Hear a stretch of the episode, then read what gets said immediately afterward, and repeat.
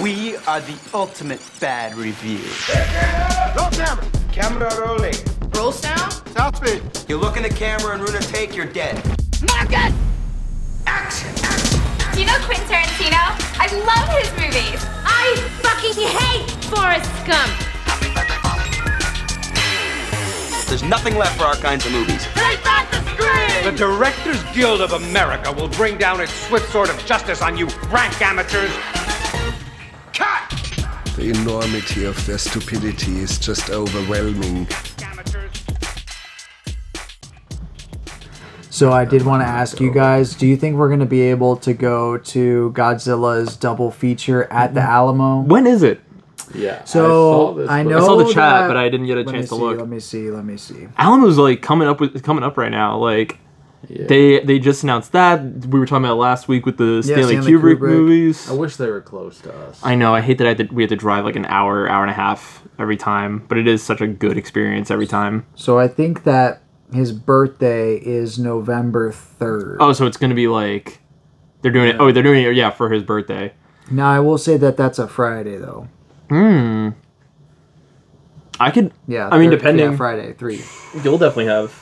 I know you'll have PTO by that point. I think we already used it for the for, for the trip. oh, No, not you get no. You use all. You use the PTO that's available through um through September. You'll get more in Oh. October and November that you can use at any given moment. So November third, like I if you it. if you didn't want to go to work that day, you just call in. call in. Yeah, and I just got a bunch of PTO from working the overtime, so I could also use a day, Hey. and we could. Joey. yeah. What do you think? Yeah, I just gotta figure it Sorry, out. sorry sorry to put you oh, on this the is spot. in November. No. November yeah, 3rd. November third. It's a Friday. Yeah, it'll be it'll be Godzilla's birthday. On top of that, it'll be a double feature at the Alamo. Uh, that could be a good day, man. Get some Korean Yeah. barbecue. Sounds like a good time. I'll tentatively be there. Yeah, ten. I Hell know. yeah. Sorry, I know. I don't know, I- we're kind of putting you on the schedule is, spot. we literally just brought this Not up. as Flexible. flexible anymore. Yeah, but- that's okay. Just yeah, just But let us know if you can go. If you yeah. can, that's all right. Figure giving a couple months notice. Yeah. Yeah. That's what's up. The, I'm Yeah. I'm curious, and it's weird because like they're they're mystery movies, aren't they? Like they're not announcing like Yeah, what we two don't. movies We they don't. are. We don't know Oh, what they are. really? Yeah, yeah, yeah. We don't know what they are right now. So, So, this could be like Godzilla versus Kong. I sure hope not. That would be so kinda I would be fucking. doubt- very mad. I kind of doubt. I feel I like go I to feel the like it'd be it'd watch be like a classic. I, I don't. I, don't- think it's gonna be. I think if they did do a newer one, they would probably do Shin Godzilla. But I don't. Okay. I don't know. that's that's a good guess. Now like, I will say that um, another screening, which goes back to what what we were talking about last week, is and this is on a random day though, Monday. What the fuck? Uh, free screening of, of Full Metal Jacket. Free screening? God, we need to move. Where's that at? Alamo. Alamo. Again? Yeah, Alamo. You just have to Whoa. RSVP by by purchasing five bucks of food, and like that's it. That's Uh, easy. yeah, I, I don't think Alamo sells food under five That's what I'm dollars. It's like, oh, I, I- I'll I'll get some popcorn. Yeah, like I'll get, yeah, I'll, I'll get popcorn. I'll get some of them mozzarella sticks. And then you get popcorn with the movie at the same point. Yeah. Like this is Yeah, great. it's like, a why great not? This is such a good yeah. Probably get setup. popcorn anyways. Yeah, Alam- Alamo's a beautiful. I wonder if. Alamo would do is gonna do like Godzilla merch or anything for oh, that day because they always have like some sick Oh, merch true. drops. It is. It is his birthday. I Yeah. and it is a double feature. I almost guarantee they're gonna do at least a little something. They have to do some kind of something something. yeah, the Barbie was so surprising. Whenever whenever we got there, and I was like, oh my god, They they, have a they, lot of- they made quite. a there bit was of a stuff. lot of shit I gave away those pins. I don't know if I told you guys. you gave away the pins? I gave well, yeah. My my brother's girlfriend like loved the movie. Oh, nice. No, she she's good someone who's like not that into movies, but she was like, I think this is one of the best movies I've seen. She was just like amazed by how great the movie was.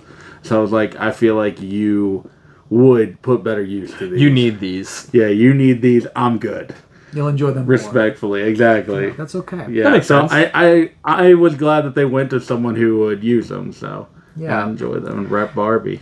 Yeah, there you go. Yeah, you're good. I, I like Hannah. Hannah got hers, and they're just kind of chilling, like on the on the on the bookshelf. But I'm okay with that. I, you guys know me. Whenever I buy shit from movies, I just don't touch it. I just leave it on the bookshelf. On the bookshelf. un- unwrapped. uh, complete or no, excuse me, wrapped, not unwrapped. I never unwrap. That's me. shit. Sometimes. That's me buying Blu-rays.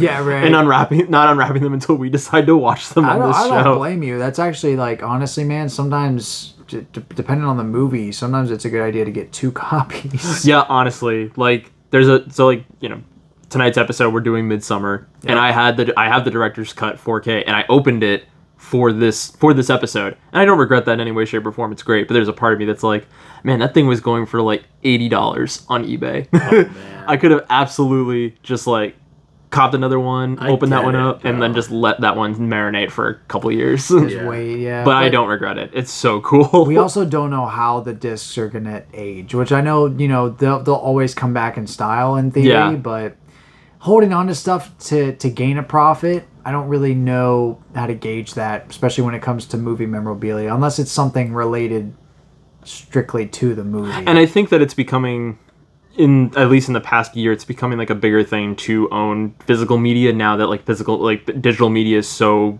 scattered and it's Yeah, like oh it's true. here but now we're pulling it and there's no way to view it uh, otherwise unless you have these streaming services it's very true. so i've been trying to like if i if i really love a movie i'll go and buy a physical copy of it because i'm like i don't know when this is gonna gonna vanish like we were talking about it last week where they pulled over the garden wall and it's gone you can't watch it you can't buy a watch it, copy of yeah, it just- so i had to steal it like an adult and I, I don't regret that. I had to torrent it. That's so sad, though. Isn't it? That's like a great show. Like I don't know why that like that is such a weird thing to just take away from Yeah. from the streaming service. And that's uh, you know I, I don't feel any guilt with torrenting stuff No. like that. It's like you need to make it available. Honestly, It's like why are you hi- hiding this? I am more of a I'm gonna give myself one free watch to any movie, and if it's good enough, I'll buy that shit. yeah, that's a. like I dig it. I'm not. I'll find a way to watch it for free the first time. Yeah, yeah. that's me. They know him at Tubi headquarters. Yeah, literally. And then also, I was uh, well. Uh, a perfect example was when I watched Women Talking. Dude, don't even talk. we don't even need You- to bring that up. You And did that on purpose. And here's what I'll say: that only goes against your argument here No, because it doesn't. that quality, I saw the quality, and I told myself I'm not watching it. I'll wait till it comes to theaters. I that quality did. on that site was awful. it was awful. It was. I still was got the vibe of the a movie. million though. times better, and I'm not exaggerating with a million times better. Hell in no! I don't No. believe you in the slightest. It was- I don't believe you. I I loved it. I think it was in my top ten. I'm pretty sure you did put it in your top ten.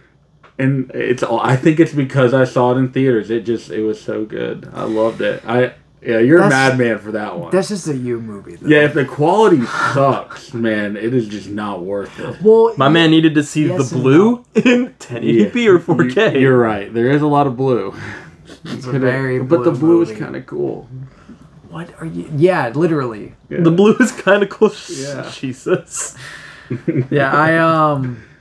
Jesus, I whatever. I yes, I brought it up on purpose. I don't like that movie. You guys hear anything good about Blue Beetle talking about a blue movie? Dude, I'm hearing like a lot of great things about Blue Beetle. I'm actually Oh, kind really? of alarmed. Yeah, like it's already like it was projected to only make 50 million dollars in its entire run and it's already past that. yeah to open at number one beating barbie for Yeah, the it, first time it's in the four first movie that beat that beat Barbie. It's doing it's overall having a, gen- a generally um positive reception. Yeah. I still am not going to see it.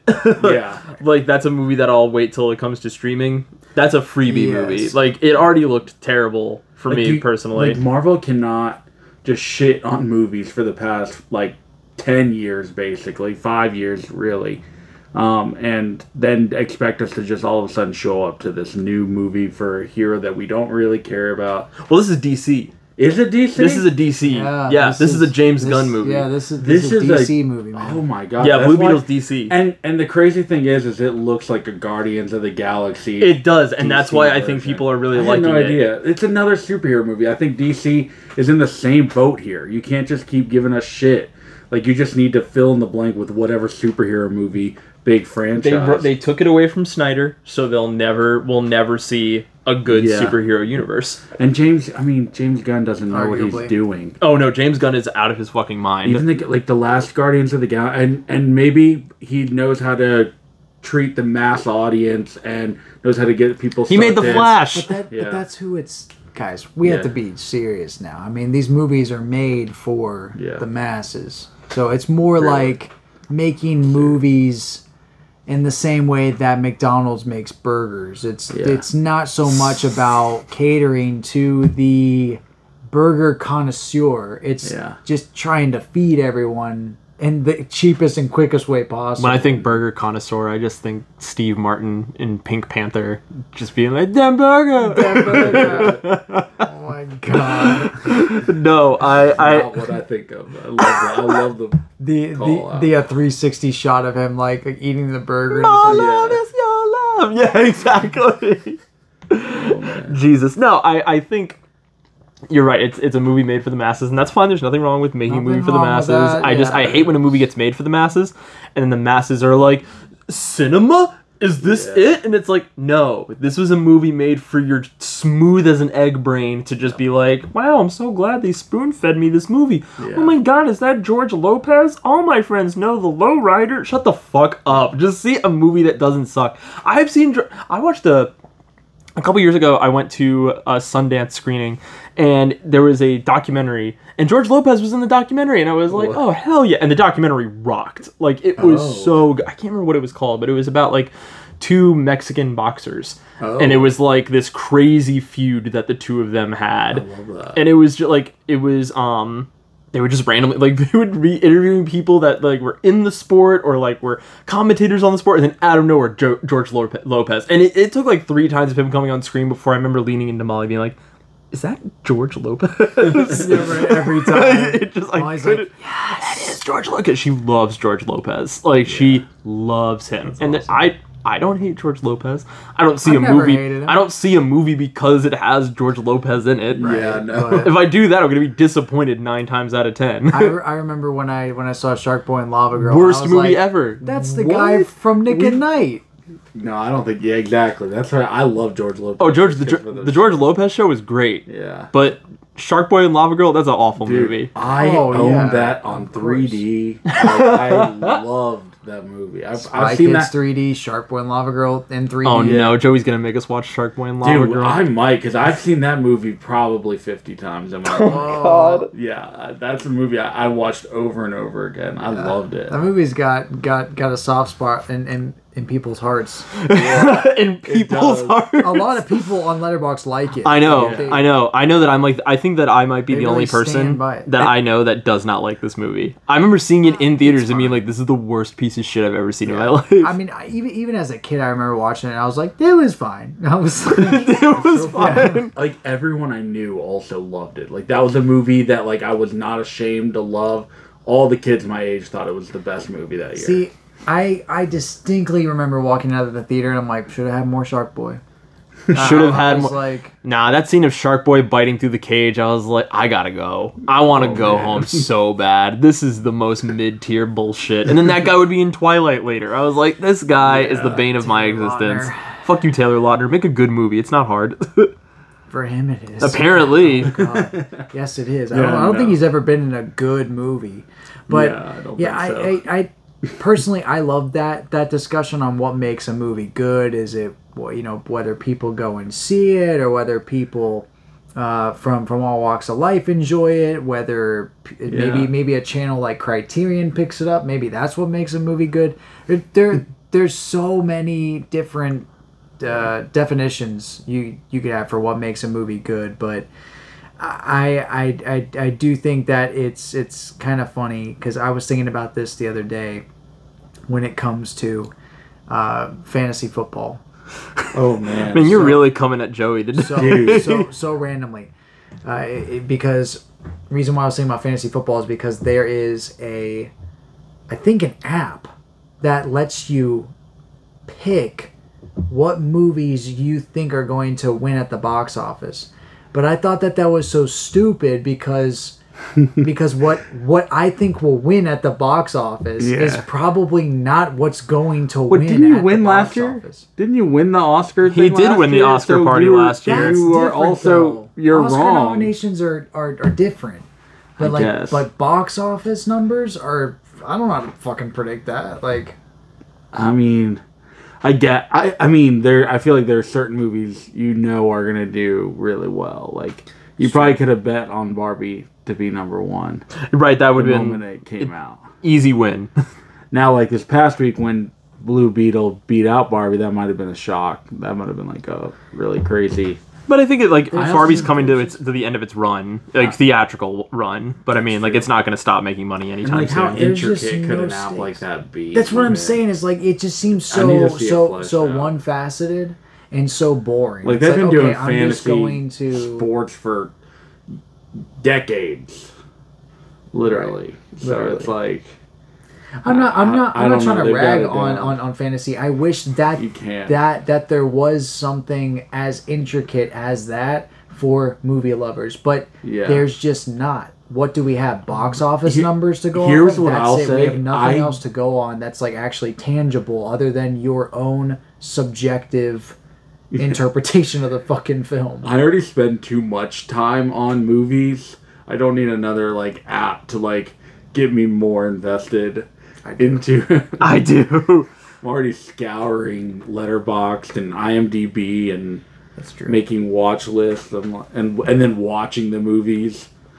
it's true. Yeah, yeah. So I, I mean, I don't know. I also like am very worried about the sports season this upcoming football season, just because I'm Why? always because it all my movie watching goes down drastically. That's true. I remember last You year, just like have to average two. two a right. week. Yeah, I I've watched quite a bit of movies thus far in the year, but like. You know the Super Bowl's in February, so it's like football season starts man. like next month. Yeah, so I'm gonna have a lot, the whole fall and winter. My Sundays are busy. My Monday nights are busy. Like, yeah, it's gonna be a lot. Mm-hmm. And my team might be good this year. Who's your team again? The Giants, man. We're gonna We watch any so games good. together. I mean, I'll be watching every game, so it's all all up to if y'all are down. I'm. I mean, I'm always down to, to at least catch a couple. I'm not gonna Yeah, watch I every game. God damn. You but used yeah. to. You nerds have fun. Yeah. Well, speaking about watching shit, Yes. did you guys watch anything this week? but we haven't even done the intro yet. Why are you jumping ahead? What? Why do you do that? We, we have a What? formula, and you goof on it, and you do Every this thi- week. Every not every week, but every now and again, you're like, "Let's speed this along." Why don't we? And it's I like, don't know where to go. just ramble. It's the preamble. I don't cut any of this. That's true. Jesus true. Christ. Welcome true. to the Shot in the Chaser podcast. A podcast where Where Matt is doing go? this on his watch the, whole, The whole the whole fucking time. This week it was Joey's pick, and we jumped right into Ari Aster's Midsommar. We watched the director's cut for this episode. and to chase this down, we all got our first taste of Richard Linklater in Before Sunrise, a movie that I experienced an ego death during, and I'm very excited to get into it. Yeah. It was great. There we go. That's how you do it. Now you can ask. Wait, what am I supposed to ask? Oh my god! That's good. Uh, what do you guys watch this week? Well, I guess I'll start off. I watched a movie I just need to just shit on for a second. Let's go. I, I'm usually talking about how much I'm loving a movie and a movie just like moved me. This week I watched Aloha. It had a cast that you know is Oh. looked so great. It had Bradley Cooper, who is you know so so for me, but it also had um, Emma Stone, um, and then Rachel McAdams, Bill Murray, John Krasinski, Danny McBride, Alec Baldwin. Like I, I was very excited for this movie. The shooter? Yes, the shooter. Uh, and it was just so bland and dull, and it didn't know what it was supposed to be. It only made me, I wrote in my review, it only made me more scared that our actual government has weapons in the sky pointed at the earth. Um, and so I think that is not what the director was trying. It, it just was a waste of time. I wish I would never have saw it. It its poster just got me. The only thing this movie taught me is that there are definitely weapons in space and the Earth is doomed. That is Joey's exact review. Literally. I love that. I don't have. I have a couple of friends that have seen this movie. Nobody has given it higher than two stars. Yeah. it's averaging a two point two on Letterboxd. Also, You like the poster you said? Yeah, for some reason the poster got me. I was like, this looks like it's fun. It looks fun. that looks. He looks like a robot. All right. He in looks like- hindsight, it looks bad, but in the moment, it looked fun. He looks Um, like uh if Bradley Cooper was was cast to play normal SpongeBob.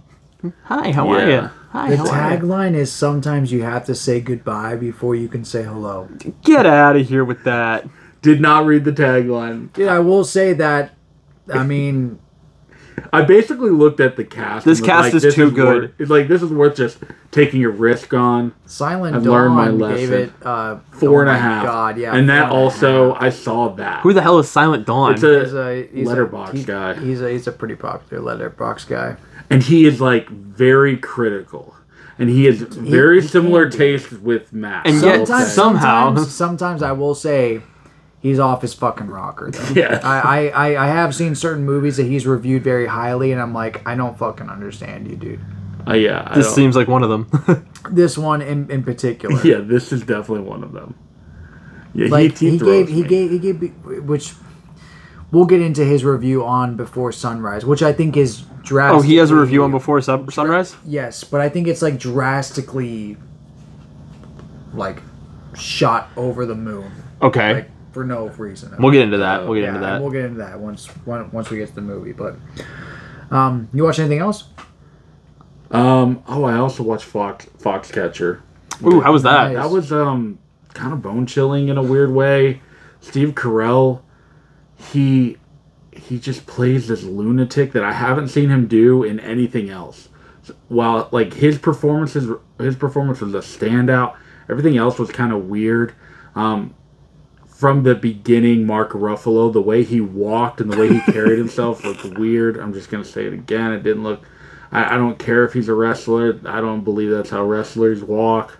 Um, it just looked very. It, it just threw you off. every time you saw him walk Uh, Every you're like, time you saw him fuck?" walk, like, why are you walking like that? Um, Channing Tatum was okay. Uh, it was a pretty decent movie. It just kind of sad. It just left you sad. It was alright though. Nice What about you guys? Yeah, so what I got to watch this week, um, nothing eh, completely new uh, in terms of, of what I like Oh, to watch, God. but um, first things first, I got to watch uh, a couple of, of John Waters features. I got to watch the movie that came out before Pink Flamingos, which was called Multiple Maniacs. Thought it was funny, very goofy, very off the wall. And then I watched the movie that came out after Pink Flamingos, which was Female Trouble. Another great movie, very goofy, very funny. Um, Multiple Maniacs is about multiple maniacs. No way. Really, who who do run like like a little sex carnival thing, traveling sex show, I guess. And then Female Trouble is about uh, uh, uh, uh, well, female troubles. Uh, just plain, plain and simple. I think I think that that both movies are great. I think Pink Flamingos trumps the shit out of these movies. That's just me though. Pink Really? Flamingos is disgusting, and I love it. He needs to see uh, someone eating dog shit. Has Sadly. to. Just remember, at some point, he's gonna make us watch it. And then in Oh man. maybe maybe I'm prepared. And, and then in um on on a completely different note, lighter note, uh, on on Texas Chainsaw ma- uh, uh, Day, I watched A lighter note. I watched the Texas Chainsaw Massacre, which is the 2003 remake, not the masterpiece from Tobe Hooper, but the piece of shit movie from Marcus Nispel. Uh, th- th- this movie. This is a bad movie. this movie. sucked. And uh, anybody who stands either this movie or the Friday remake, gets you guys are out of your fucking minds, okay? Like, I don't understand where you come from or what planet you live on. These movies are not the same or even close to, to, to their originals. But anyway, Texas Chainsaw Massacre. I'll go into a little bit of details with this. It's more nihilistic, I'd say, than the original, but in a very stupid, over budget Michael Bay type of way. So it's not super great. It's very stupid. And Michael Bay produced this. one, Michael right? Bay produced it, so it looks just like Transformers from from from 2007. Oh wow. He didn't direct What a it, but Texas he produced it. It's Texas Chainsaw. and it looks like the word laughable is all over Matt's review here. yeah. laughable. I I think that the only good thing that I would take away from this is I kind of like Leatherface's look because he looks a little mean, yeah. but he's a little too over the top and overpowered for me. He literally gets his arm chainsawed off and he still manages to come back. And uh, apparently Please nerf. apparently he can look through windshields when it's pouring rain and see that there's someone who's not his family member driving I guess a car that was his that was his dad's or whatever family members. Fuck it. I'm not going to go into that much detail. It's not, it's not that important. We're not we're we're, we're, we're not power. talking about this stupid yeah movie tonight. It literally dude it felt like he had powers and i was like that's not bubba. Like that's not that character. It, it's just definitely made by someone who didn't understand at all what the movie was about the original. And Yeah. they're just interested in making something that was a little bit more cheesy a little bit something more over the top so then I decided to watch Friday the the the thirteenth. Unbeknownst to me, it's made by the same fucking guy. Okay, so the funny. same dude. Six years after. You let this guy like fuck you twice. Yes. Now I will say that his style is a lot better suited for a Friday movie, hands down. Not by much. Not by much, but a lot better than Texas Chainsaw. Texas Chainsaw is good the way it is when when Tobe Hooper made it. I don't think anybody else could tackle the subject matter and handle it the way that that Toby Hooper did. It's just such a particular set of things going right for a movie to be that good. Friday is kind of like anybody can make uh, the uh, Friday the 13th movie. There's not a lot going on. You literally just have to bring Jason back, and then you have to kill him, and then you have to bring him back in the last five minutes. That's pretty much a Friday the 13th movie. There's not a whole lot that needs to happen. This movie opens up with a with a really fun opener where Jason just kills a bunch of different counselors, and it's pretty brutal and he he he hangs a girl inside of a sleeping bag like over top of the fire and she she like cooks in it and th- that was pretty wild and then on top of that while she's like freaking out and wiggling in the sleeping bag her boyfriend runs over to her and then jason set a bear trap and he like walks into it Oh my god. I was like, whoa, this is pretty cool. But uh, that's just the opening. I mean, as soon as it goes from there, I mean, the movie knows what it is. We're just there to watch a bunch of camp counselors die. I think it, it felt kind of like a greatest hits album where you're like, I know all the songs, but that does it's not the best album like by by any means. Interesting. So still is a Friday movie. This dude almost nailed the Friday movie. Not my favorite. Didn't necessarily enjoy either movie, but I liked Friday the Thirteenth more. And of course, the John Waters movies were good too. nice. Nice. How about you, Nick? Well, I finally sat down. Molly's been trying to get me to watch it for over a year now. Um, but we we started breaking out all the fall stuff, and she's like, "There's a scary movie I've been wanting you to watch forever." And I always know what it is. She's like, "We have you have to watch Smile." And I was like, "God, I've been avoiding this for so long because like it looked stupid as hell. There was nothing it of did. interest about it." The marketing was like it was too much. I don't like when a movie gets over marketed because then it just tells me that you don't have confidence in the movie. Um, but I will say that movie was a lot better than I was expecting it to be. Like I was like, Oh, yeah. this movie, this movie isn't taking itself too seriously. It's not trying to do anything crazy. It's just like I'm gonna tell you a story and I'm gonna scare the shit out of you when I can. And I would say 90% of the scares in that movie land so beautifully. Like so so good. There's one scene in particular that like I jumped out of like off the couch. And it was the scene where she's sitting in her car and she's scrambling and you see the sister come charging out of the house after they just had this argument. And I was like, "Oh god, what is this woman going to say now? What shitty thing is she going to say to the sister now?" And she knocks on the door the window and I'm like, "Maybe she'll like be like I believe you or something. And she turns, she goes, What? And the sister's head like dangles in front of the window. And I was like, Fuck! Like yeah, that shit that, got me yeah. so good.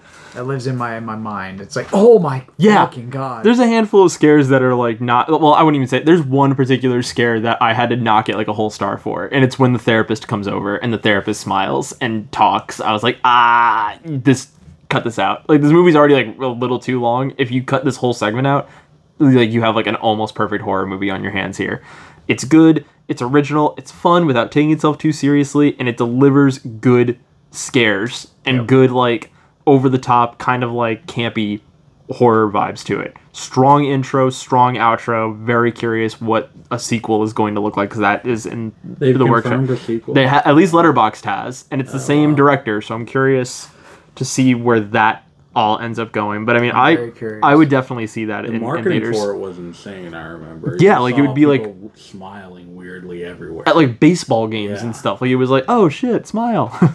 yeah. Same with Megan and, and shit like that. Yeah, Megan was one of the Which the one came letdowns. first? I'm pretty sure that Smile? Smile came first. I was gonna say. 'Cause I think thought they Smile were was the last first year. ones to really do something like that. It had been a well, I don't know. Remember like when it came out and all those You're clown right. sightings Yeah, started I mean- showing up. And also, like, whenever Halloween Ends was coming out, there was like Michael Myers in Manhattan and stuff like that. He's Yeah. just walking around and shit like that. Like they, they, Okay. they do that for a bunch of big blockbuster like horror movies, but Smile was definitely one that I felt like you could you you couldn't escape it. It was Yeah. like everywhere you looked, it was there. I know at least like during sports games, that's like the first horror movie ad Yeah. I've seen personally. That would be was so funny if they made another Halloween film and, and Michael Myers is just sitting in the crowd. He's just not even moving. He's just watching the game. People are cheering and yeah, he's just, Yeah, he's just sitting there staring. And then, and yeah, yeah, it starts, it starts playing the breathing, and then it cuts in like Laurie Strode is like on the front line, just like just just watching the game. That would be awesome, but So yeah, sadly, no. The the marketing's not that good. then the then the movie was not great, but No, Smile was yeah. good. Smile was genuinely a very good movie. I do regret not seeing it in theaters initially, but I I really really liked it. Um, I do. I gave it a four out of five on my letterboxd. I I highly recommend it. But Cool. let's get into some movies that I also very highly recommend. Yes. Let's get into our shots. Let's discuss Ari Aster's what I think is his perf- his masterpiece, Yeah. Midsommar. Yes. What is Midsommar about, Matt? So the as we already said, it's directed by Ari Aster. The tagline goes like this: "Let the festivities begin." And the the summary follows. Several friends travel to Sweden to study as anthropologists a summer festival. Hold up, that's so weird. Okay, several friends travel to. s- Oh my goodness. Buddy. Several friends travel to Sweden to study as anthropologists a summer festival that is held every 90 years in the remote hometown of one of them. That's through the horrifically worded, though. Wow, that's That's like a grammatical nightmare. Yeah. What They're trying to oh trip my you up. Fucking god! What begins? Oh, it's still going. It's Yeah. still going. Uh, what begins as a dream vacation in a place where the sun never sets gradually turns into a dark nightmare as the mysterious inhabitants invite them to participate in their disturbing festive activities. I have to read this. That I- is one of the worst written Two summaries. two I've ever seen. sentences that was. There was two sentences. yeah. Several friends travel to Sweden to study as anthropologists A a, summer. summer. I'm supposed to. I'm probably supposed to say at a summer festival that is held every 90 years in the remote hometown of one of them.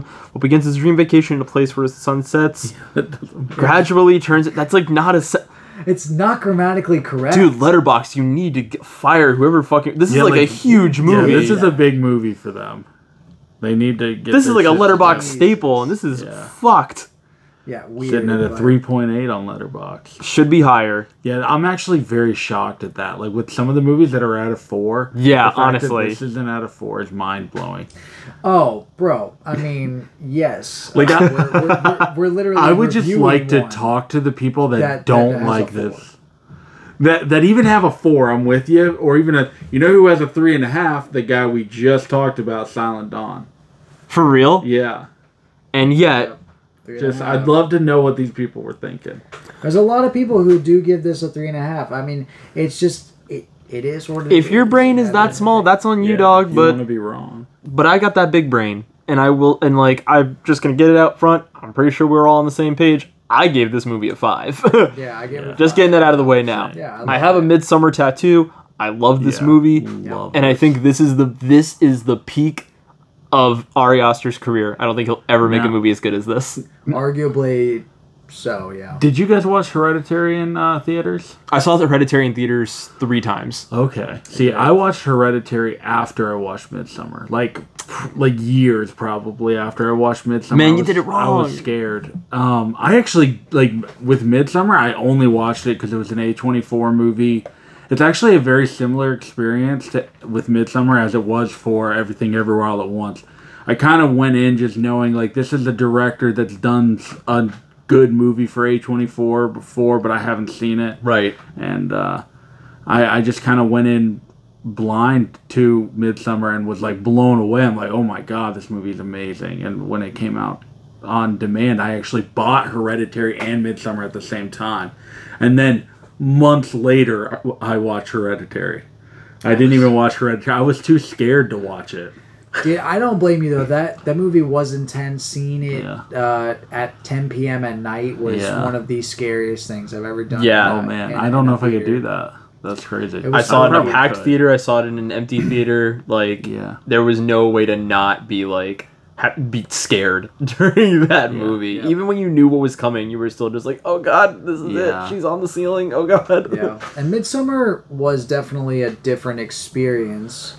It's not as spooky, I would say, Yeah. but it is still very anxious and very. There's a lot of anxiety that I feel while while watching. I mean, not not so much now because I know what what punches it's pulling, but now I just get to enjoy it. It's more just Yeah. like I just I know what's And coming I- next. I like I like that a lot. I remember when it came out. You and I were working together, and um, I remember you saw Midsommar before I did, and I was so excited. And I was like, "I was like, tomorrow when we work together, you got to tell me what it was like."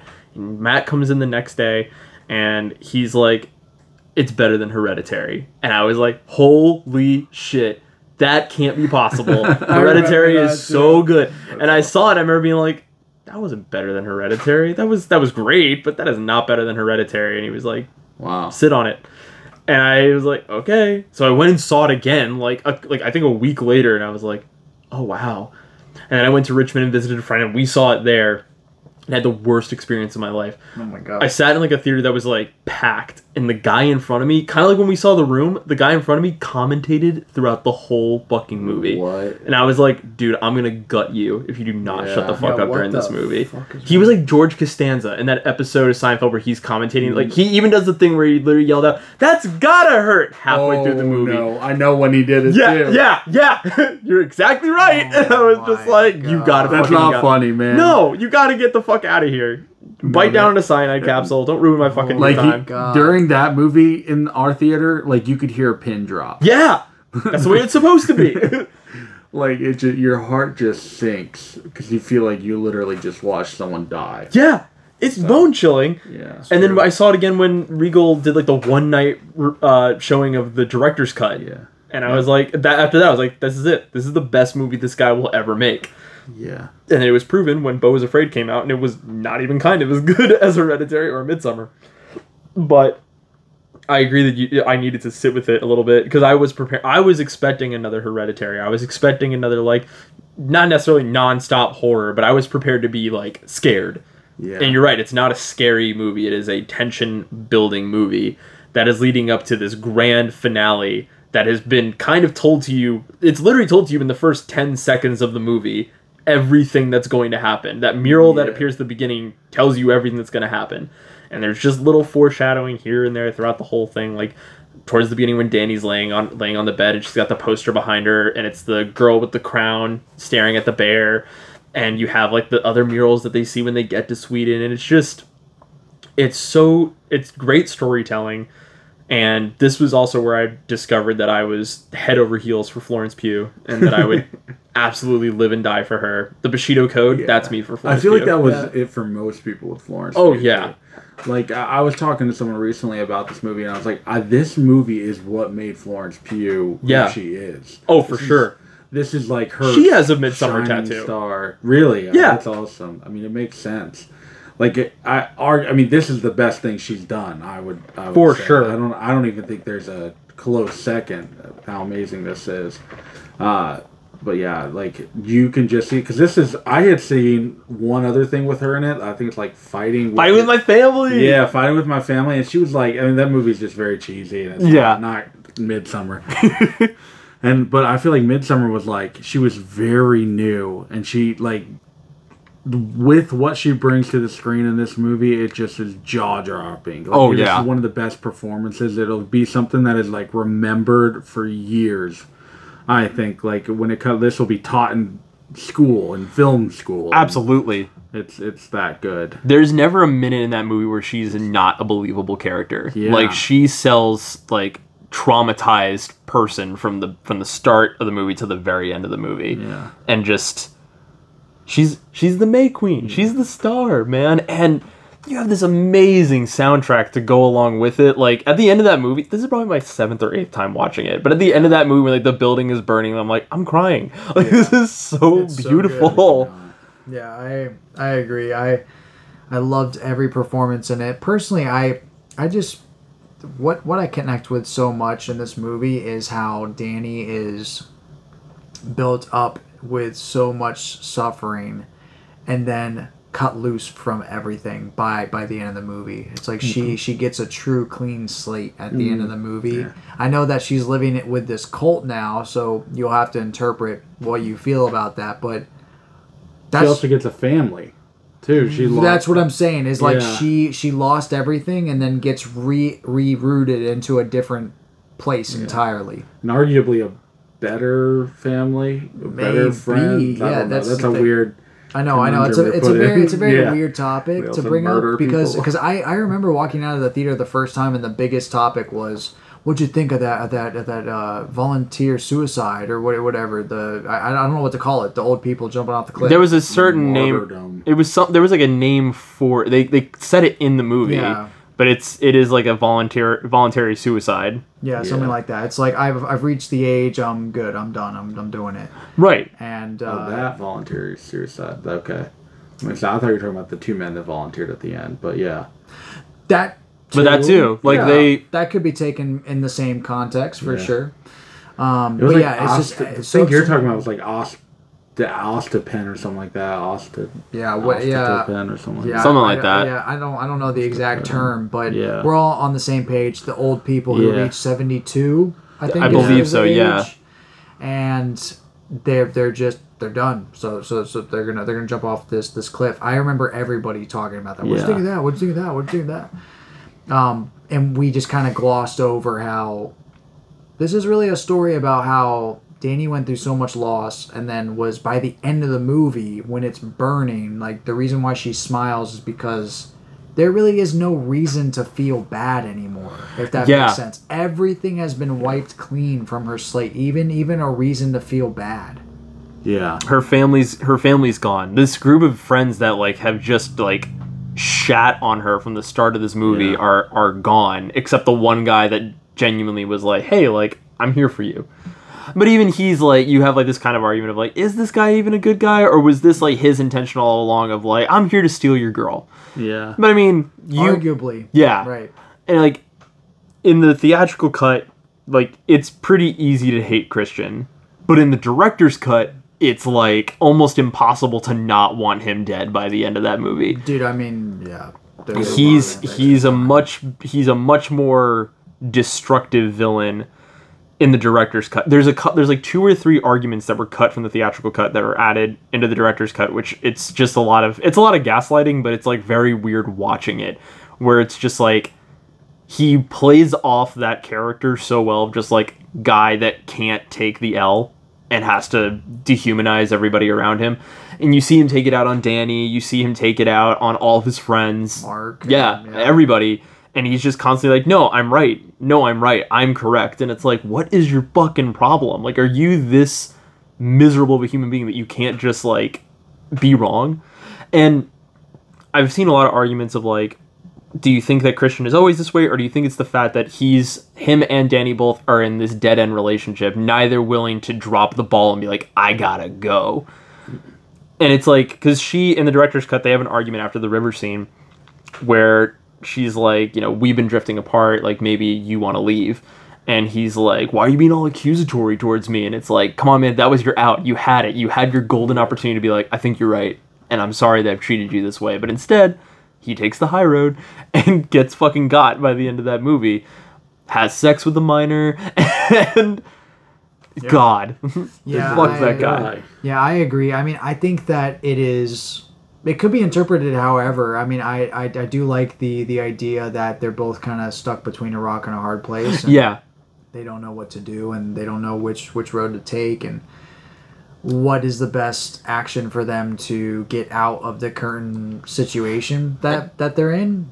But at the same time, I think it just depends on which cut you're watching because the cut that was played in theaters, I remember the whole time it was more up in the air. And when Yeah. and when Danny's given that decision, it felt a lot more weighty in the sense of, oh my god, she's gonna do it. Like she's going to kill him. Oh my god, she killed him. Yeah. And then she smiled. Like what the fuck? You're like, this well, movie's that's weird. That's crazy. Why? Like they could Yeah. have worked something out. They should have just broken up. But in the director's cut, you're like, You're- I wouldn't have even yeah. hesitated. I would have been like, you're you're like- you're done. Because literally, when she gives, when, when when the choice is there, my first thought was, "What did that guy do to you? Like, Yeah, like, right. like, what what did that random dude do to you? You have like, to choose there, there, there's Christian, and then there's the the random dude. Like, Yeah. why would you choose the random dude at that point? Like, come on, man. If it's one of the, if it's one or the other. Yeah. it's Christian. He's also drugged out of his fucking mind. Can't even talk. Can't even move. Yeah.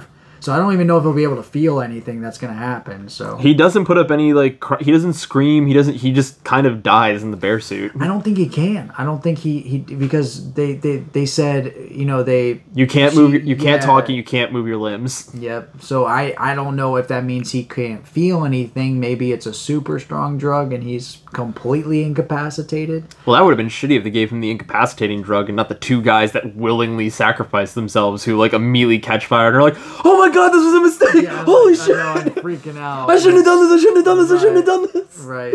Yeah, Yep. they should have given him whatever they gave Christian. Honestly, that guy just he he vibed. He got into a bear suit and was just like, whoa. Yeah. really. But um other than that, I mean, did you guys like Christian's friends at all? God, no. His friends are are are so Okay, let me let me rephrase. You have a uh, you have a few friends. Like you have Josh who is who's the guy that's that's doing like the the actual thesis. And I don't necessarily have anything negative to say about him. He's pretty neutral throughout the whole movie. He's he's against Christian. He doesn't really do anything outwardly cruel or mean to Danny. He just kind of oversteps his bounds, and I understand he his gives her sleeping pills. Right, Yeah, exactly. you don't hate him. I understand his death for getting too close. Yeah. I, but I was like, ah, man, come on. Mark, Will Poulter's character, though, like, man, not soon enough. Like, Jesus practically. Christ. And I get, like, that's what he's supposed it, to be. yeah. Yeah, like, they He gave. plays it well. You play his douchebag character perfectly. The, the fact that this guy's like, I'm going to this festival. Let me hit the pen. The What are you- whole The time. whole time he's hitting the pen. I'm like, all all right, cool, dude. Pissing on the ancestral tree and being really weird about it. Like, I would be like insanely Why are you, apologetic. like, seriously, I remember the first time watching it, I thought these guys are not going hard enough on him. yeah. Like, and you kind of understand that they know we're gonna get him in the end. Uh, that kind of justifies it once you've seen it. But yeah, the first time I watched it, like, why are they not like beating this guy? Right? Why would you not? Why would you not torture this guy? And I think like if I had one complaint about the movie, it's that I never you don't see him get killed. Yeah. You know that he gets skinned and like his his whole body is ripped apart. Yeah. But I I'm definitely like no, this is a guy I would have liked to have seen get like got. He's an he's insufferable from start to finish. He has no redemptive qualities, but he also plays into that part that it's that's part of their ritual. He is the fool. Yeah. And they bring it. They, they call him that like early on in the movie too, before shit starts hitting the fan and he pisses on the ancestral tree and everything like that. Um, and then you have Pelle, who I think is inherently not a good person. He is fully aware of what he's bringing his friends to. He knows that they're like they're, either they're going to die or some, they're going to witness people get killed. And if they're not cool with it, they'll probably die. That- Yeah. Yeah. And it's it's just weird how I, I don't know if weird's the right word. I just think it, it like I don't necessarily look at him and be like, "You're such a good dude." Like it's just kind of like, ah, you lied, and that's fucked up. And like she's in this situation now where like she's happy, but at what cost? But at the same time, like like you said, she has a family now. Like she has, she's in a weirdly better situation. And I remember like that argument too of people being like, "You all think that she's a good guy? She's the villain of this story. She kills that guy. All he did was be rude." And it's like all he did was fucking psychologically torture this woman for like for an undisclosed amount of time, but it is clearly months, if not years. Right. Probably years because like they bring up like, "Oh, we've been together for three and a half years." She's like, four years," Four years. and he's like, four years. You're right. My bad. Forgot it's your birthday. four birthday." years and two weeks. Yeah. It's just like, come on, man. And you have that argument that's also not in the original cut. In the director's cut, when she's just like, I just would have liked to know that you were going to Sweden. That's all. Yeah. And he's like, well, it was a surprise, and you ruined it. And it's just like, ah, come on, man. Fucker, What the like, fuck? yeah, what the hell's wrong Right? you? Yeah, but I I definitely agree. I, I think that I mean I, I think that, that, that this is a really interesting topic talking about Pelle. I, I think that that Pelle is a weird character. I think that he definitely knew what he was getting his friends into. For sure. He definitely Yeah. knew He was gathering sacrifices to right, his god. essentially, yeah, essentially. His brother does the same thing, though. Yeah. Yeah, and his yeah, exactly. His And it was. brother I felt like it was shit. sort of a competition because isn't his brother one of the people who offers himself as Yeah. a sacrifice? I almost. I, I thought of that as almost like a consequence because he didn't find the May Queen. He didn't find. Damn. Yeah. That's a good point. I point. could absolutely yeah, see didn't, that. Didn't really think about that. I also saw it because he didn't bring as many Yeah. because he only brought. It definitely two. felt like a consequence. and Pelle brought four or something Yeah, like that. Well, eh, including Danny, I guess. But Danny, Danny was probably see. This is this is a good question. Do do we think because Danny was an afterthought. Yeah. I don't think Pelle knew Danny was coming. I think I think I think we No. find out with with Pelle or like we we know Pelle finds out when Christian says, "By the way, Danny's coming." Then he's like, "The Yeah. fuck?" Yeah. And he's like he's kind of scared now. Like, Yeah. "Oh my god, this is like a random person now." Yeah. being roped Because he wants to bring her into it now. Well, he does, Yeah, but that- he eventually, I think, kind of flips the script whenever, whenever he starts realizing, okay, she does want to come. Okay, she is gonna be there. Yeah. Okay, maybe we can work with this type type thing. Right, right, right. And she and she's a woman, so she can she can go for Yeah. May Queen. And you know, I don't even think he was necessarily putting all of his lots in that basket. I think she wins May Queen. At least that's how the movie frames it by accident Yeah. They they kind of run into each other. The other Yeah. two contestants kind of run into each other, disqualifying themselves, and then Danny's the only one left standing. So Yeah. Just like high out of her mind, just doing whatever she can. right, I, I feel like Yeah, this time I really caught on to that. It's like Yeah. is that Danny had no idea what was going on, which makes me feel like this is even more of a. It's not that she's a good guy. I'm not. I'm not trying to argue that, but she's definitely the protagonist of the story. And Oh, the, yeah. And the reward is getting a clean slate. Yeah. the the reward is going from such a heavy sense of loss to such a heavy sense of inescapable freedom. Reborn. That's that's the connection, like right there with the movie, which I think is just really good. Which horror movies generally do very well. That's why going back to a movie that I brought up earlier was Texas Chainsaw Massacre. When that final girl makes it out alive and she's just laughing in the back of the truck. That's not a good moment. Mm-hmm. Like her life is forever changed, whether she wants it to be or not. Like Yeah. she is fucked up forever. Forever. Same thing with Danny. It's not necessarily a good thing. She'll never unsee, and she can never not have witnessed or be part of what, what she was a part I- of. I- But she is definitely changed. We'll just put it that way. I almost look at it because like the first half of the movie, she's she's always like crying by herself. She's always trying to get Christian into you know to comfort her. And what happens the moment she sees Christian with that girl? She goes and cries, and what does she have? These ladies surrounding her, joining in unison, and I almost felt like that's the moment where she became one of flip the them. Switch. Yeah. Yeah, she's that's like- a good point. Yeah, Yeah, she's like that. All right, I'm a part of this, this now. This is my family. Yeah, it's like they are going to embrace me when my past life never embraced me. Even even her own family though. Like like you got you got to think about that because her sister starting out the movie is such a problematic sister. Like she Yeah. it's Yeah. like, it's like her sister has issues, but but every time Danny reaches out and tries to help her, she's she avoids her and she and she try and, and, and, and she she's had a history of, of, of issues like that Yeah. and danny's just trying to keep herself involved just so that she can protect her sister because she knows how bad it can get and it got bad like Yeah. very quick, Very, very quick. very all of a sudden and, and it, it, it just almost paints this picture that, that that danny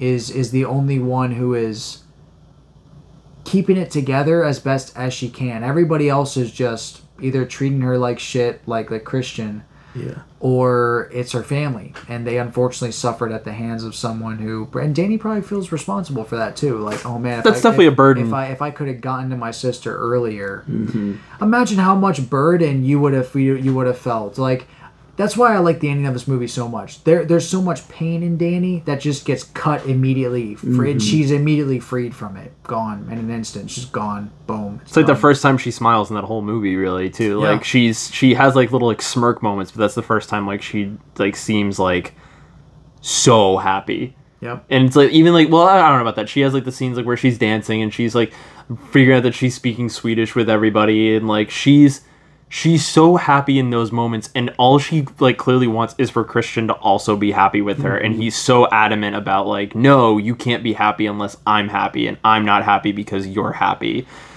And it's just like you're such an asshole. Like it's so easy to not be an asshole and you're just willingly choosing to be an asshole. Now I do have a question. The couple that Pelle's brother brought, who tried to leave, Yeah. They died. So They died in the background. like hmm. nobody dies because they did something. Is that correct? They died because they were a preordained sacrifice. Is that is that what what what we're all saying, or is it like because Josh looked at the book, he got killed, or because Mark went to the force with that girl, he got killed? What do you think? I have always had a theory about this because when they're talking, uh, like when you first meet the kid from Gran Turismo Yeah. and his girlfriend Connie, um, Ingmar, Pelle's brother, brings up a brings up how like, oh, I liked Connie, and then Connie turned me down. And she started dating this guy, and now I'm officiating the wedding. And it's like, dude, you got turbo cucked. Like, you got so fucking cucked so hard. So I, it's almost as if it was like a, a like a. I always re- viewed it as like a revenge moment. Yeah. To be like, you That's what I thought. you did this to me i'm going to do this to you but because maybe in this culture revenge is not necessarily the reason to do anything i will i will offer myself as a sacrifice at the end of this Yeah. Hmm. and then i think what what is it the other guy that that sacrifices himself isn't it the guy that like has like the meltdown after he pisses on the tree I can't remember. I remember really great question. focusing on the the brother. I think it is. But- now, now that I'm thinking about it, but I, I don't That'd be an interesting know exactly. take. Yeah, Like there's reasons for all of them. It's almost like they are paying for their sins, maybe. yeah. So I'm, I'm assuming like the answers are yes for both of them. Honestly, like Right. yes, they're preordained, but there's reasons they're preordained. I guess. Right. Oh, because well, Yeah. I, I mean, Pelle's pretty much picking people Yeah. who he see who who he saw fit to fulfill those those roles.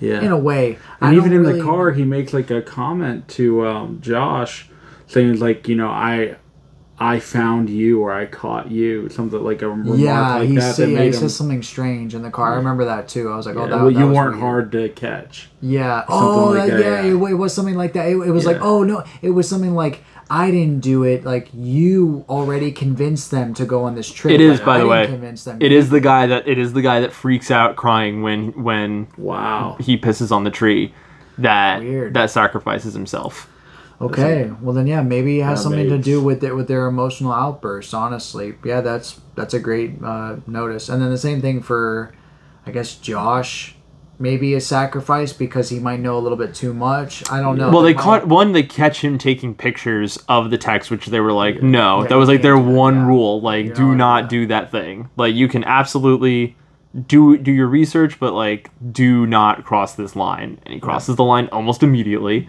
Yep. and gets gets got for it. Yeah, Mark. Mark gets it for for pissing on the tree. Um, Christian gets it because he is shitty to Danny, and because they bring up earlier in the movie that um, they they have people that come into this this commune and they mate, but they like they don't stay. Like that was kind of like a thing of like you know we have people that that'll you know come and will bring people, outsiders in, but like they they're not they're not here to stay. Um, and so I think that was his like, all right, you're done. You got to get got. Like we're gonna get you out of here. Do we think? Cause I I think the the second person who made it was was Mark. I think I think it was um, uh, Danny's boyfriend. I don't know why Christian. I'm blank. Christian, and then uh, Josh. Or no, pff, Mark. Excuse me. What do you mean? I think I think Mark had sex with that with that girl in, in the woods before he he he, he was killed. It's possible because you see the girl that like has been eyeing him like after he dies, and she's like sobbing, ro- walking across the building That's what I'm saying. or saying. walking in front of the building. Yeah, Yeah. I didn't even catch that. I thought for sure she kind of killed him. And it was kind of weird too, just because I think she when- did, but like, uh, or like she saw it happen, but was just like, I hate that I ha- that I was a part of this kind of a thing. And I don't know if this, maybe I'm looking into it too much, but I was trying to look at at the headdress of the girl who Christian slept with and the girl who Mark was into, and they looked kind of similar, and the outfits they were wearing is kind of similar. And I, don't, I maybe I was looking into, into it too much, but I didn't see anybody else having similar outfits, so that's why and I there was are like, oh, two maybe they did- babies born every year. Yep. Damn. So, So two people like, got to get Mark pregnant. and Christian, yeah, and then Christian technically only died because Danny chose him Chose. Yeah. to die. yeah, That's in true. Way, in a way, but I don't think she, you know she could have gone any other way. Uh, But yeah. I almost wonder if it was also maybe a test. Like, are you going to be one of are, us? are you going to? Yeah, are, are, You you, are you still us? going? Because because this not, guy throwing is you in there going- with them. Right. That that very well may have happened, Yeah. dude. I mean, Such a good movie. Yeah. Such a good movie. Like perfect score, perfect cinematography, incredible storytelling, such a masterpiece of a movie, and an incredibly strong just second movie to put out. Yeah. Like you start with Hereditary, crazy. yeah. Jump into Hereditary's Midsommar, great. insane. You flew too close to the sun. Beau is afraid is is is just fine, and this new Yeah. movie he's working on looks sounds fucking awful. It sounds terrible. Nervous. I'm very nervous. I I personally enjoyed Beau is Afraid. I think a little It's bit good, more. but I think I, th- I think it's funny. I don't think it's perfect by any Yeah. means. It's at not as good as definitely not Hereditary or Midsommar. It's not as good as Hereditary. It's definitely not as good as Midsommar for sure. Yeah. I mean, and- and I and I really like Hereditary too. I think I think Hereditary is really fun. It's it's it's it has, Got everything I need. yeah, it has the same like tension. And I would even argue that they are very similar in storytelling techniques too. Definitely. Because by the end it's the same type of ending where the entire family has been dismantled and now Paimon, the demon king, gets to be reborn essentially. Yeah. So kind of the same concept. Um, and I love the ending of both movies. I just love dark movies that have these really triumphant endings in a way. And I think even that's- if it's not good. And know, I think that's why I don't like Beau is Afraid as so much because I think Beau is Afraid has a really like sad hand job of an ending. Like It just yeah, for real. But it, I think it is supposed to feel, and I know that this movie isn't. I mean, th- this episode's not about Beau is Afraid, but I got the same vibe from Schenectady, New York, where it's just like Schenectady, New York. Synec- Synecdoche, my Synecdoche, bad. New York. I feel like Both movies just like wreck you mentally.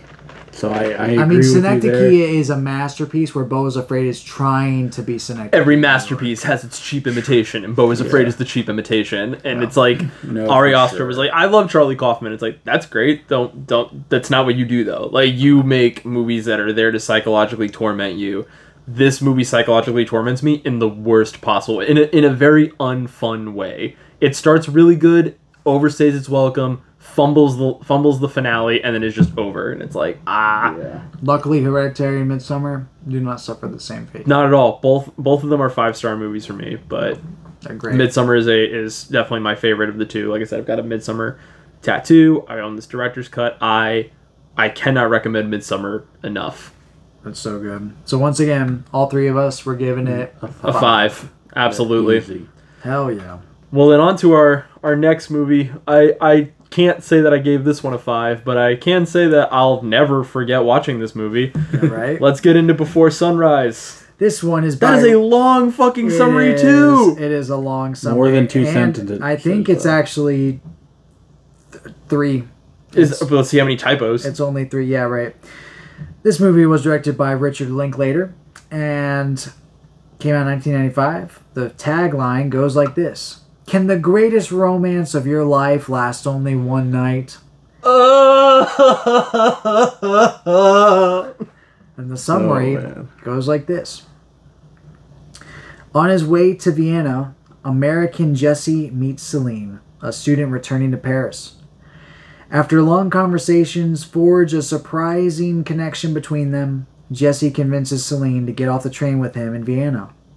Since his flight to the US departs the next morning and he has no money for lodging, they wander the city together, taking in the experiences of Vienna and each other. Coming in at a 4.3 on Letterboxd. That's high. That is very high. It's higher than Midsommar.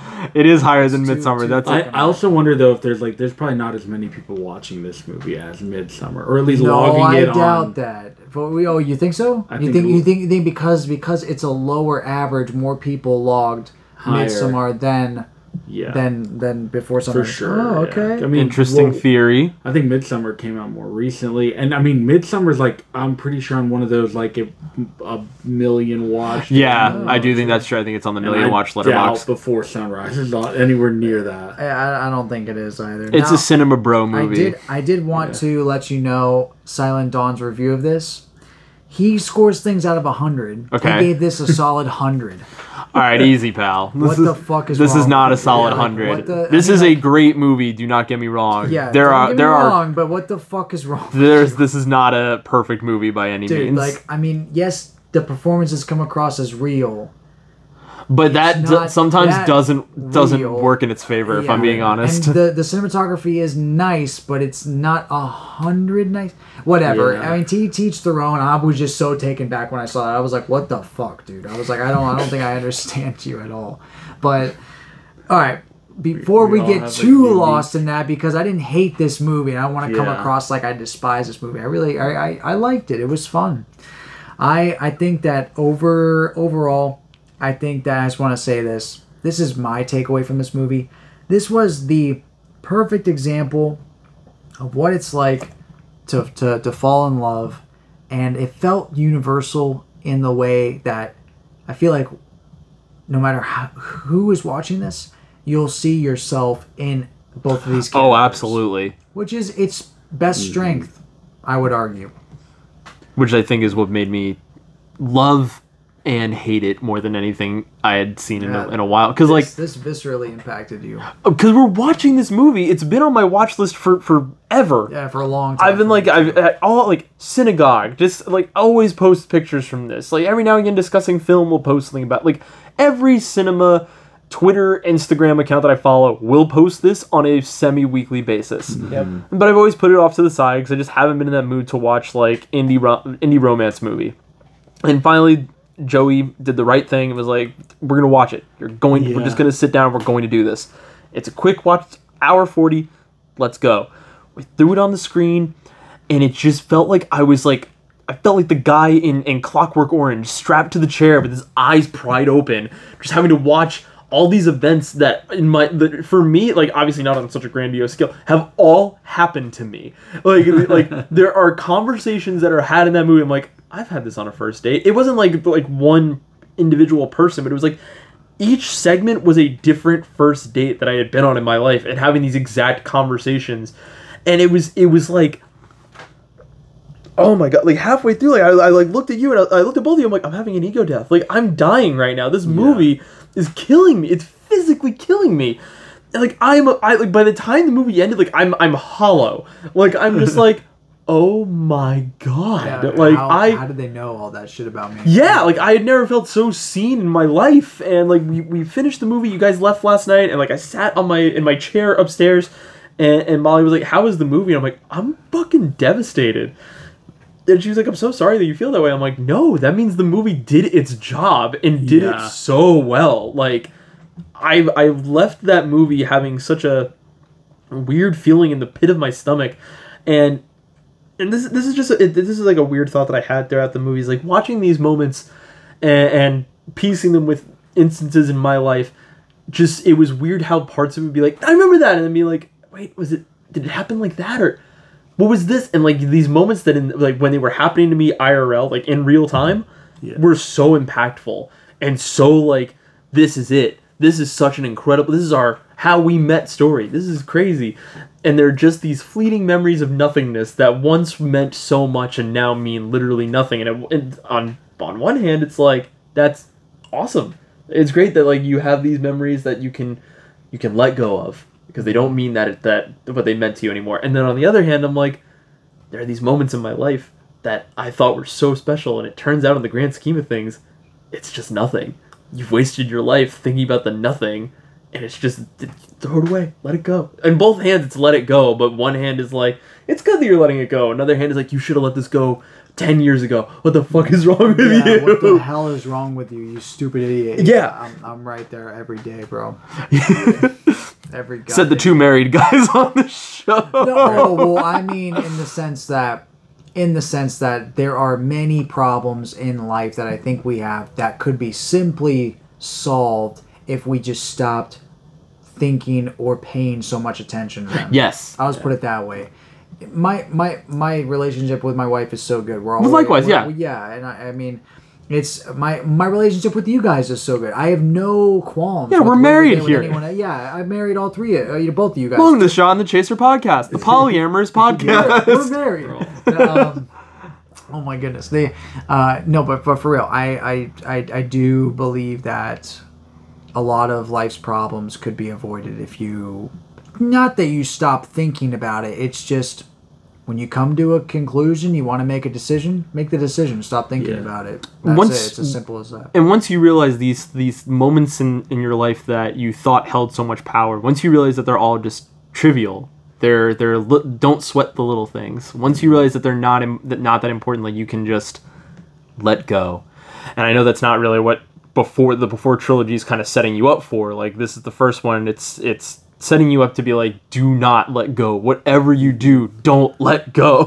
Well, I was gonna say, I think that the movie is trying to convince you of exactly what we just said. Like, let it go, just let things happen. That's what Celine and Jesse. Jesse are trying to do it the entire movie is just hey let's just experience this this is just it is what it is we're only going to see each other for one day and then before they let each other go they're like i don't want to let you go Yeah. like that Yeah. that's where it really hits. Oh, hits yeah. where they're like oh shit they aren't going to do the the thing which is why i think that that that this is such such an uh, a straightforward romance movie Yeah. but I think it works so well because that last final punch isn't the generic all right well i'm leaving and they and, and they're going through some weird rocky part of their relationship and they're one person's not at the train station the other one has a backpack on and they look over their shoulder and the person's not there and then they're like and then they just get on the fucking train and then out of nowhere the other person starts running down the corridor smacking the window and then the person I just. And then just in time, the person hops off and says, "I'm staying here forever. and then, Fuck and then he gives the, the, the speech of like, I want to grow tired of looking at you in the morning. I want Exactly. to go. I want to go get sick of your disgusting food every day. Yeah. I want to grow to hate you. And Yeah. she's just like, Oh my god, I love you. yeah, and then, exactly. And then it just it has like an epilogue. That's literally every single romance movie. But this movie plays a little bit different, which is like the entire time they're like, "No, we're gonna go. It's okay to say Yeah. goodbye. Let's say goodbye right now. It's not even time to say goodbye. We're gonna say goodbye right now. Yeah. Just, to, just get out of the way. Rip it off like a bandit." And then right before they're about to leave, they're like, "You know what? We are still gonna leave." Yeah. but let's just stay in touch. And, and that's literally how the movie It's, uh, ends. Which like I like that. It's like okay, Kinda. yeah. It's like it Nice. feel it feels more Fresh. realistic. Yeah, I feel like I feel like I've seen a lot of newer movies that took a lot of inf- inspiration from this movie because this felt like it wasn't the first time I had seen this, and I, I will even say like with some of the other movies, like Richard Linklater, I had no idea was this like insane director. I, I had heard the name, Right. He's done like movies like School of Rock, Boyhood, Dazed and Confused, which I re- watched recently and loved. Uh, he did Bernie. He did Waking Life, which I think is very similar to this movie, but a different vibe altogether. But it's a lot of conversation and deep. I would say uh, ten times deeper than the, than uh, Before Sunrise. But the, I would say like the thing I'm I'm pretty excited about with the Before Sunrise is the movies to follow because I'm I'm excited to see what he can do with the trilogy because I I really like this first movie. Same. I really like the chemistry between the two actors. I think they worked really well together. Same. I- Right. Yeah. As annoying as Ethan Hawke can be, he's still like amazing. It's so hard to hate Ethan Hawke, and I mean he's like you know, twenty something here. You just how do you not fall in love with Ethan Hawke in Before Sunrise? Uh, so I think that makes up for some of his like uh, weird things he says is his charm. Yeah. And and I think that in the next two movies, I feel I feel like this is only going to be expounded on, and I hope it works because I know it's years in between making, and and some of Richard Linklater's movies suck. Like he did the Last Flag Flying with Steve Carell. Oh, And that movie and Bryan Cranston, that movie is garbage. Um, he- I he heard that was a terrible movie. he also did a movie called Where Do You Go, uh, Bernadette with Cate Blanchett, and that movie's also very bad, Interesting. very dry. yeah. But then he also did Bernie and School of Rock. Like those are classic. Yeah, Oh, he- School of Rock is a classic. I love Bernie. Yeah, Bernie was great. I remember watching that just off the cuff one night, and I was like, that was incredible. It's a Yeah, good I had a movie. great time. It's a good movie. It's, just definitely a weird watch. That's another thing with him. He he isn't staying it within one genre. I feel like. no. Not at all. Like if you watch School of Rock and Before Sunrise back to back, there and I told you these are the same director, you'd be like, no, Yeah. like, You're like, how the fuck? no. yeah. You see, School of Rock plays on Cartoon Network once a week. This movie d- plays nowhere. Like, and yet this is like, this is such a, a staple, really, in his in his filmography. And I think that you're. I, I agree hundred percent that that Ethan Hawke and um, oh my God, what's her name? Julie Delpy, right? Yeah, Julie Julie Julie Delpy. Um, Yeah. I think that the two of them have like this phenomenal chemistry throughout. The way that she looks at him, the way that he looks at her, and there are these corny romance moments throughout the whole thing that you're you almost forget like, oh, this is dumb as hell. Yeah. Like the in the morning when they like they not really wake up, but in the morning when they're walking down the street and the guy's playing the harpsichord and they like dance in the street. Yeah. And you're like, man, any other movie that pulled a stunt like this, you'd be like, fuck this movie. But like, It works. This is the blueprint, man. Like Yeah. every indie movie, any any indie romance movie you've ever seen, 500 Days of Summer, Comet, and Yeah. bullshit like that, doesn't exist without this movie existing. Seriously. So for that alone, I have to give it I have to give it praise because it's just like without it I don't have an entire genre of film that I grew up watching pretty like religiously. Yeah, same, same. Yeah. I- I was gonna say I feel like it, it was also like where it was set. It had to be shot in Vienna. oh, for sure. There's no way that was like on like on a set or And, anything like that. Like I think just choosing that location for something like this also works. Like that city is so beautiful. that It's such, it has a charm, like this rustic charm that makes you almost want them to fall in love because Right. it's such a beautiful spot. Yeah, I'm, I'm looking that up right now. Yeah, yeah, it's uh, Vienna, which is uh, great. Also, two and a half million dollar budget. That's Which- what's up. That's what's great. up. It's not a lot for No, it's not bad. 1995. It was probably used on location casting and probably other shit while they were there. I mean, the cast is so small. So yeah, it's, just literally them just like the two of them and a bunch of like bit, like characters that are there for like less than a minute. Yep. My biggest gripe with the movie is that they don't see the play with the guy as the cow. Like I was like, why would you not Why see that play? Add that in the movie. I Right, if you're not going to see the play, I think it's just there to give us another layer of 'Cause they people kind of- interacting with them. I guess. They Yeah. kind of didn't know what they were going to do. They were like, let's just go into the night and see what it brings. Yeah. And and that kind of came up, but then it seemed like they were doing a lot more interesting things. They were talking, and a play really wouldn't have allowed that. That's Yeah. the, that's the excuse I have in my mind because I would have loved to see that play. Right, too. same. I, I think I think it would have just deterred from maybe the character's desire to only spend time with each other. Is is is my only my only thought as to why they they missed the play. They wanted to kind of send that message home of being that they wanted to be together Yeah. more than anything instead of going to this play. which I, I and I get it. I was curious about the play though. It looked it Smoking sound cow. it sounded sick, and like the what like there's that would that would have been a fun thing to do. I I I want to get into some of the negatives about the movie. I feel like we've been talking about the positives a lot. We have. one. Ethan Hawke humps the pinball machine throughout the whole fucking scene that he's playing pinball. Throughout the whole fucking movie, Yeah, the whole- he's humping the entire fucking pinball machine. it was so jarring because like the first couple times he did it, I was like, maybe he's just like going for emphasis, and then like that whole scene is just him aggressively humping this pinball machine, and I'm just like, okay, I get I, I like I get the choice here, but please stop humping the pinball machine. Stop. We get it. You are pushing the button, and that is making the arm move, and you want to show emphasis that you really want the ball to go in. Yes, I, get that. I You don't have to understand do how- for every time you touch. I the get the physics of pinball. Like you do not need to do what you're doing here. I, I it- kind of kind of came across as like a theater kid playing in a movie. Like, Yes. uh, son, you don't have to put your whole body into it. then how will they know? Less is more. Yeah, tell a theater kid that I right. did. Yeah, seriously. I, I so I that I I didn't love that, and um, I definitely I liked I didn't like Ethan Hawke as much. Like I like he's he's charming to to an extent, but every now and again like he fires off a line that you're like, what the fuck was that?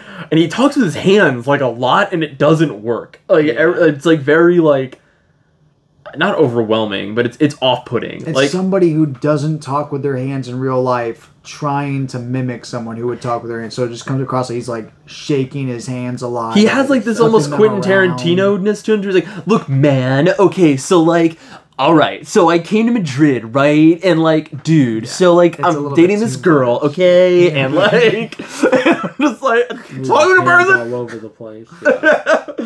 Yeah. Yeah, I uh personally, I just uh, just to rag on the movie a little bit because I, I don't think it's a perfect movie. Um, the my my personal gripe with it is not that not that the dialogue is bad. It's No, no. not. It just comes across as a little performative. Like it's trying to be casual, but too much. It's trying to be realistic, but too much. It's like just commit to one or the other. Stop trying to. And I feel like maybe that's just the script. But sometimes I felt like the cadence of how things were said was almost monotonous because every scene they would fall into the same cadence. There was a of how they rhythm to every single scene. Which, if you like that shit, that's fine. But that's Yeah. why I don't understand why people are giving this such high reviews because it didn't meld together for me. It was almost like a scene would end, and I'm like, God fucking damn it, we're gonna do this again. And, and then another one would start, and I'm like, holy fucking God, here we go. Another like 30 minute stretch of them just. That's called falling in love, you heartless son of a bitch. See, it's like I like Falling in Love too, but it felt like a play more than it did a movie. And like I'm not, I'm not even trying to gripe that that uh, I don't like older performances that don't feel real. I'm not- I'm- '90s. yeah, I'm not. I'm not saying that. It's like I love. I love a good over the top Yeah. performance. I just, I didn't feel like it had uh, it, its its own footing. Is, Some- is it trying to be real? Is it trying to be, you know, I guess dra- dramaticized? What were you gonna say, Yeah, man? I was gonna say. Uh, I think it like some conversations. That's why I think a lot of this movie worked for me. Is that it really did feel like it was a rhythm until like some conversations just brought you right out of that. And- Yeah. and just sucked you out of it and was like, okay, why would why was that decision made? That did not make sense. That's not a human. How a human talks. right. um, and Right. and Tell me about your first sexual encounter.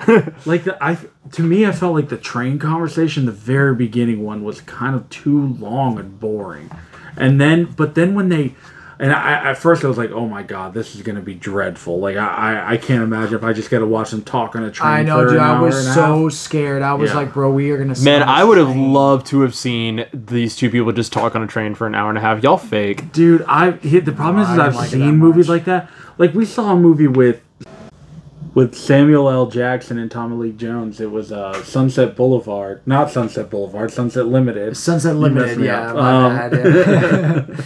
Sunset Limited, the Sunset Limited, which is um, like a, a man who wants to kill himself and um, an ex convict who has like this new belief on life and is very religious.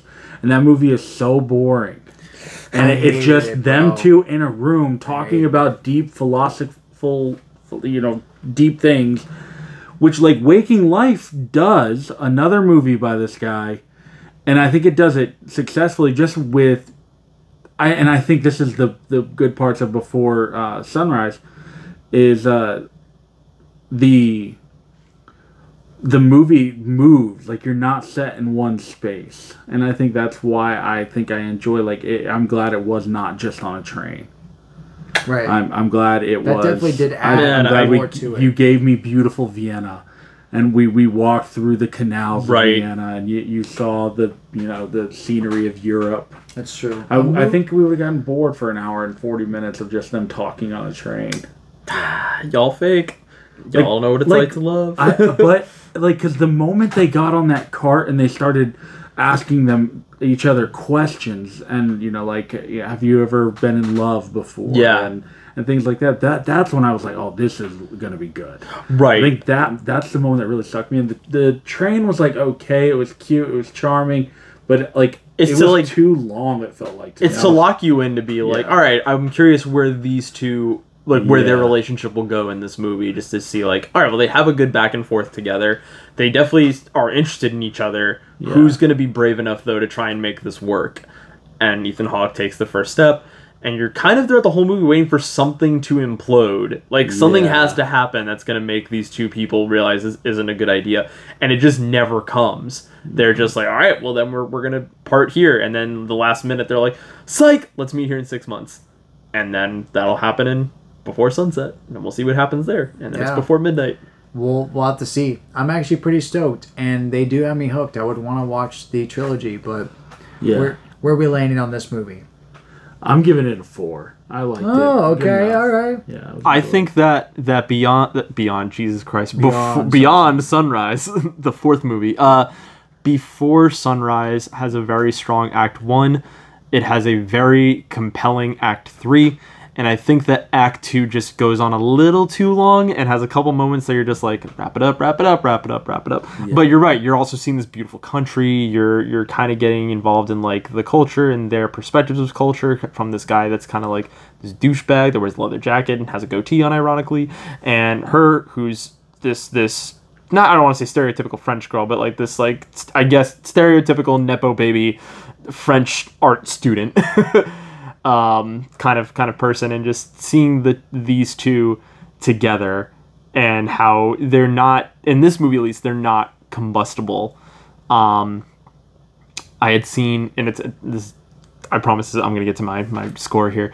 I had seen a comedian this one time who was- who brought up like watching indie movies, and he was he was like, I would love to see a movie that takes place after the indie movie because the indie movie is always like she's got like a pet panda, and he like runs a coffee shop perfectly successfully, and somehow they have enough money to, to, to support each other and follow each other's dreams. And he's like, and it's not fucking true. That's not how it works. That at some point one of them is going to have to kill the other if the panda doesn't kill them first. Like and it's like it's like yeah, that, that and I think that's one of the things that's very appealing about the before trilogy is that you are you are getting that you start with the indie romance movie and then you're going to move to the second movie.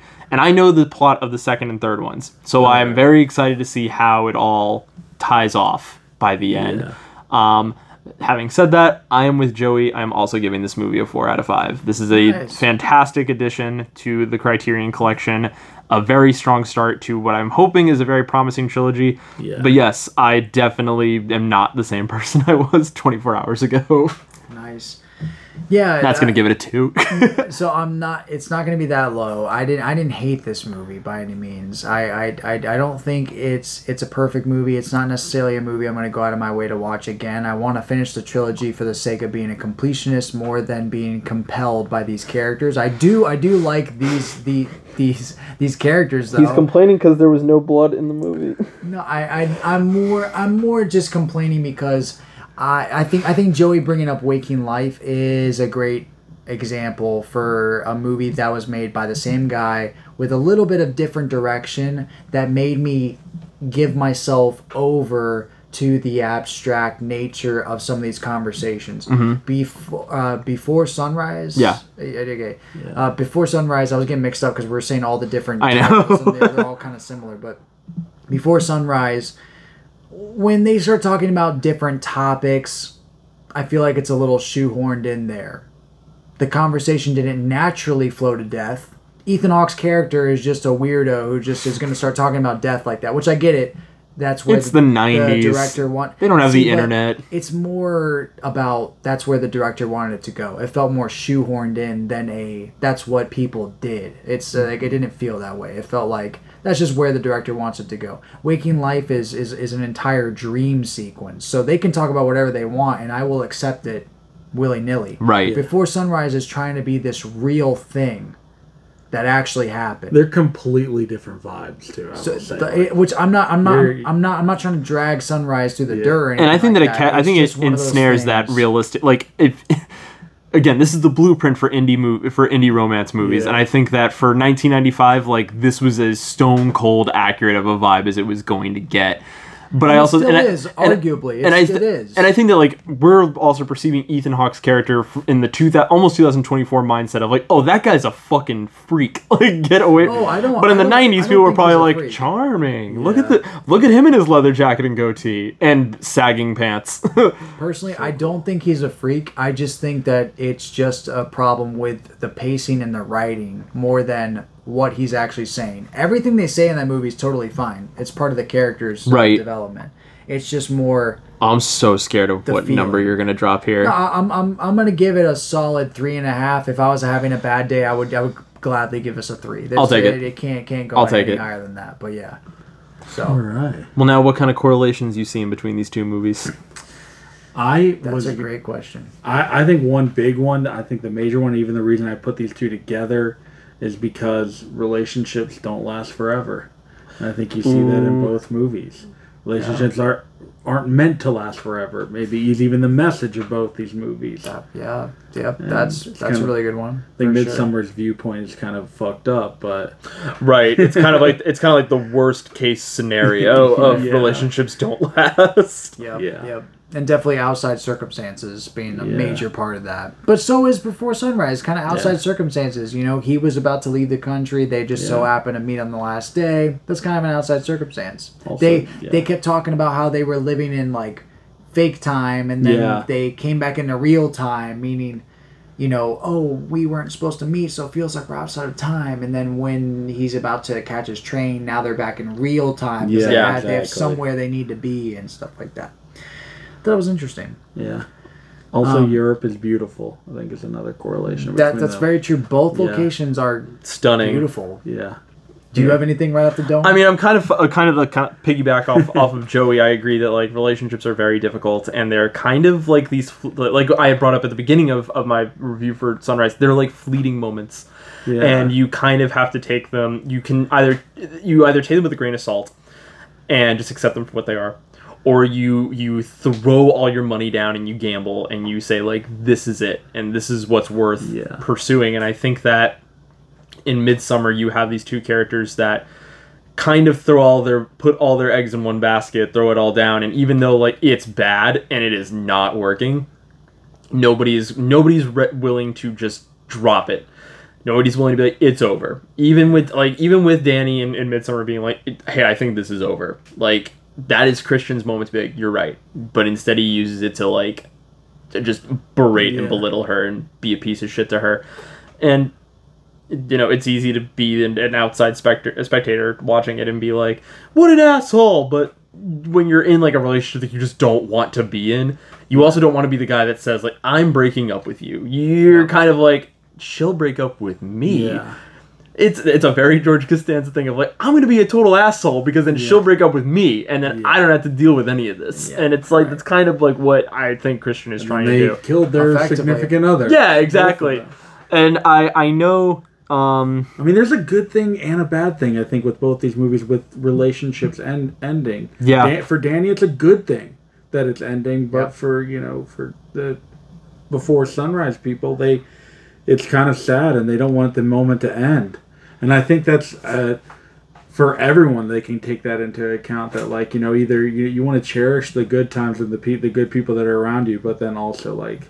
If there are bad people around you, those will never last forever. Either. right. Yeah, and, and like just, just just to add that because that's very similar to what what I wanted to say is that um, Danny is looking for an escape, as you're saying, even with George Costanza is a great example. Is that yeah, is that she's not necessarily looking for a means to escape, but when it's given to her, she's happy. She's very thankful for it. Yeah. Whereas before sunrise, they knew that they were gonna have to leave each other. They knew that the escape, I guess, was was about to happen. Or even But that they- they're what they're doing, then that whole movie is escaping. Right.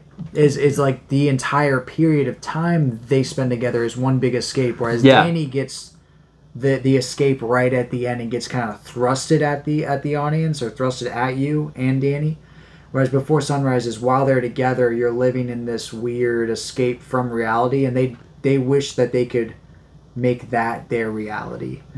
Um, I, I just think that that it's it's very interesting takes on on um, An escapism On- on- dream on fantasy, essentially, for that, both of them. but also relationships, and we keep on saying like kinda, I mean, this is- the, the, the same thing, right? That's Yeah. why we picked both these, or that that's why you picked both these movies. They're both about relationships. I think I think it was a great choice. Both on weirdly opposite ends of the spectrum, but also like kind of like cross cross paths Yeah, a few times weird. Yeah, it- in in their strange. storytelling. And one's a the, the horror movie, like like, Yeah. a, like, like a completely different. And the other one- still matches. And the other one ho- horrified me. Yeah, but yeah, that I think that's. Do you have any other any other th- That correlations? was it. Yeah. No, Sweet. All right. Well, next week. It's been months in the making. You you may have been those of you who have listened to our podcast on a pretty much weekly basis are probably like these guys have been watching a whole lot of Neon Genesis Evangelion. What the hell's up with that? Why did they just start watching that? Matt doesn't even watch TV shows. That's true. But I watched the whole goddamn thing. He did. He finished the show. Joey finished it today, and we are here to tell you there was a reason behind all this. You see, Yes. we are going to do the, something very different next week. We are having not one but two guests on the show But next oh- week. We are having a returning guest, But oh, Nick Blackburn. He was, oh. Sorry. Nick Blackburn, uh, who did the Angel's Egg and uh, Science of Sleep episode, Yeah. and then episode. first time. First time, uh, long time listener, first time caller, Jonathan Hey. Fitch is going to be on here. welcome, welcome. Um, and we are doing for our shot Andrei Tarkovsky's Stalker. Finally. Finally, Mwah, like 55 mwah, episodes mwah. in. It's not like it's our background for everything or anything like that. yeah. Yeah, it's really a shocker we haven't watched this yet. And then to chase this down, we are going to be watching the end of Evangelion movie. A movie that these two have no idea about. I, idea. I have somewhat of an idea, and I am pretty sure it's not a chaser, so I'm it's Yeah. really very not. It's not. It's literally we're just gonna be taking. Stalker two really might be the chaser. in all honesty, it's not not wrong. It's very possible that Stalker could be more of a chaser for this. Stalker's ending is very light, probably Yeah. compared to whatever Evangelion's gonna end with. yes. I am so They're all excited. Similar to the show. I'm so excited. I will say this may be our longest episode to date. There's a there's some possible. there's some chit chat of cutting it into two episodes, like Oh. just depending on how long it goes. Because I know, like with idea. with five five white guys down in a basement talking about E- Evangelion and Stalker, I can't imagine this being a Oh, 90 minute episode. It's gonna be great. I'm so It's gonna be excited. I've been looking forward to this for months. It's gonna be super exhilarating. We'll have to see if we can get people. Honestly, we'll have to see if we can get them over here earlier, man. I just now dawned on me that that we might want to start maybe at least like an hour earlier than than, than when we normally. So I'm thinking about just doing it over two days because like Oh, okay, because Stalker's right. three Oh hours God. And then and then End of Evangelion is only like 85 minutes. Oh, so I'm alright. thinking like just like It let's might do be doable. it's it's definitely not impossible, but I Yeah. figure like let's just do End of Evangelion while like Evangelion's fresh in all of our minds, and then on Tuesday we can watch Stalker. We can either have everybody come over and we'll watch it, or we can all individually watch it, or whatever. Either oh, way, Cool, we'll yeah, get it taken care of, and then next alright, Wednesday. dope, dope. Oh, okay. Might have to take off work Thursday morning, depending on how late we're up. Just being like, no, this is what the Jesus robot really means. Yeah, right. Uh, but uh, Matt, where can people find us on Letterboxd? On Letterboxd, we're under Shot and Chaser Pod. Just got us all caught up with those reviews. I just saw that. Way to go. Uh, you can also find us on X at the Shot and the Chaser podcast or at Shot Chaser Pod 22. We are also on Instagram at the Shot and the Chaser Pod. Um, we are definitely more active on Twitter. It's going to be a lot of fun over these next couple days. A lot of big movie announcements and shit are supposed to be coming out. And It's been kind of boring on there, bro. I'm not gonna lie. Yeah. I- well, with I'm- Alamo I'm making all these find- announcements, I'm sure that we'll have something to That's something to post. I'm trying to find shit to What was it? You man. posted I'm something struggling. wacky as hell earlier. Like I feel like today that I was like, "What the hell Yeah, did I he just post?" Did I? My too. bad. I, I, I, I try to post things that are only relevant. I don't. Oh, it was like, the it was what is the random best horror movie that involves clowns, and you posted Killer Klowns from Outer Space. I almost like went on here and removed you as an admin. like I was so close that I was like, nope, nope, I'm a good ju- person. just for you, I know baby. you fucking asshole. I know you're gonna make me watch that at some point too, but No, I listen. I'm not. I'm not that cruel. Okay. News to us. Yeah, right. but until then, I'm Nick. I'm Matt. And I'm Joey. Hell yeah, thank you guys so much and have a good night. Ayo. You're Mary Queen Daddy.